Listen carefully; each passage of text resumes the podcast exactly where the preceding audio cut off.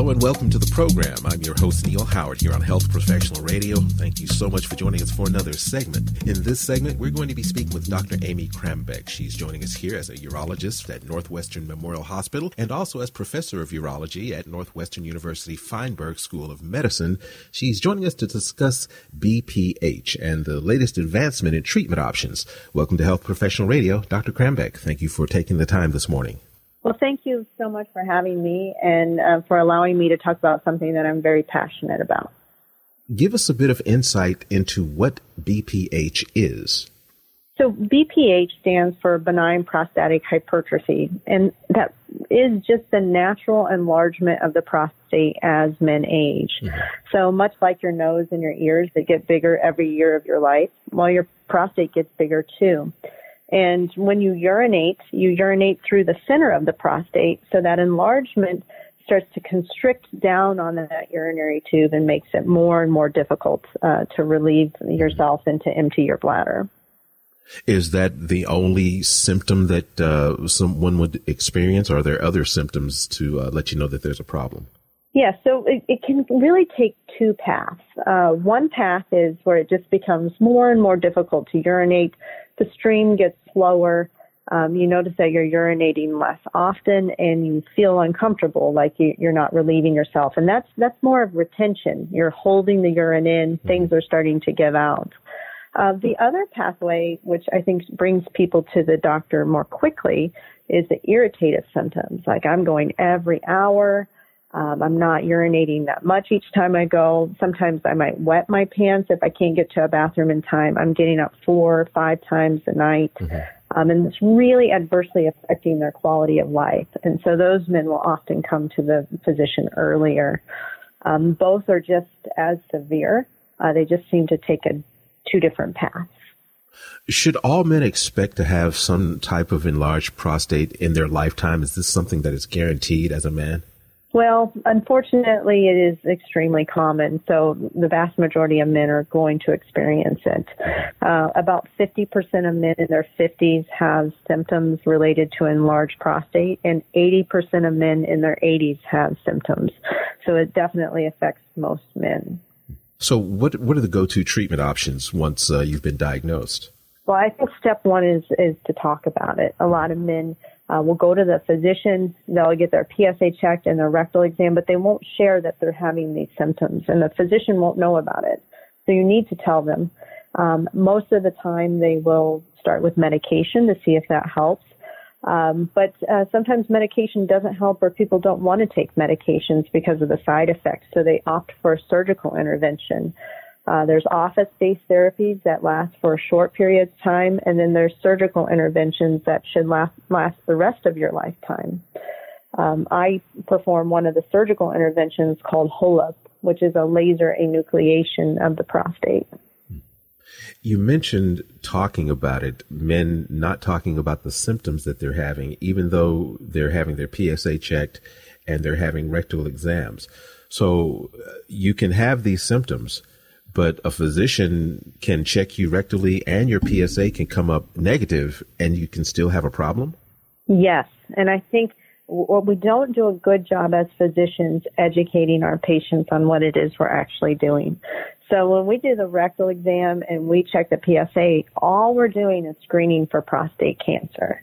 Uh, we're not assessing for benign prostatic enlargement or BPH. BPH is something you will tell me about. You need to tell me about your symptoms so that I can help you.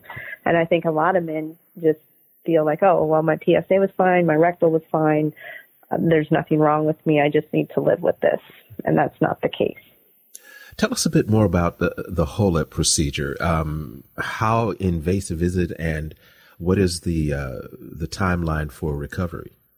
It's been around for a long time, but the mm-hmm. laser technology has improved significantly. So um, it requires a general anesthetic, but it usually takes around one hour to perform. The prostate's completely enucleated, and oftentimes the patients can go home the same day without a catheter, which is great. Um, we ask them not to do any exercising or heavy lifting for one week At the end of a week, um, they may do half their normal exercising for another week, and by two weeks, they can be back to all their normal exercising. They feel really good, you know, within 24 to 48 hours after surgery. No pain medication, um, really easy to get back to work and get back to their normal life. And the great thing is that the surgery should last their lifetime. They should never need another procedure or medication for their prostate uh, because of how this procedure is performed. Tell us a little bit more about how the laser technology has advanced. You mentioned no uh, painkillers post surgery. Uh, is that one of the advancements with this laser technology? Was there a, a need for narcotics? Yeah, so um, you know, with the old-fashioned roto-rooter or the TURP where they scraped out uh, the prostate, some patients would require narcotics um, because there was a, quite a bit of charring and burning. Um, with the newer lasers, um, like the the new Moses technology or the the holmium laser technology, the laser energy is dispersed so you get very little deep penetration. So you don't get that throbbing and aching of the, the mm-hmm. prostate that you may feel if you had a, a different type of surgery. The only complaint patients really have is some burning with urination. And uh, we give them like ibuprofen for that. And that usually goes away within a few days to weeks after surgery. Um, so it's not like your traditional surgery where you hurt and you ache and you can't walk and you can't move. It's nothing like that at all. Uh, at worst, it's burning with urination that goes away. Have there been many concerns with sexual function post uh, procedure over the course of a patient's lifetime? Yes, a great question. So, with the HOLEP surgery, it will not affect a man's erections. Uh, it will not affect his ability to climax an orgasm but he will not see the semen come out anymore. So the volume of the ejaculate decreases significantly. And the reason that is, is that um, expulsion of ejaculation requires pressure. There has to be a high pressure system moving the ejaculate to a lower pressure area, which is outside the body. When I do this surgery, I'm creating a very low pressure system. So the ejaculate just sits there and the next time uh, the man goes to the bathroom, he pees it out. Huh. So that's a big change that they have to accept um, going into any procedure that's going to open up their channel. Is there anything else that you'd like to add before I ask for a website where we can uh, get some more information? I think that the take home point from men is that uh, they need to do their research.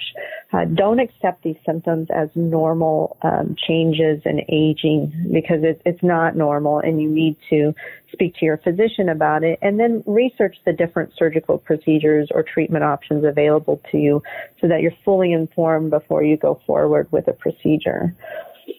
Um, as far as websites, I would recommend two websites. Uh, the Northwestern website is www.nm.org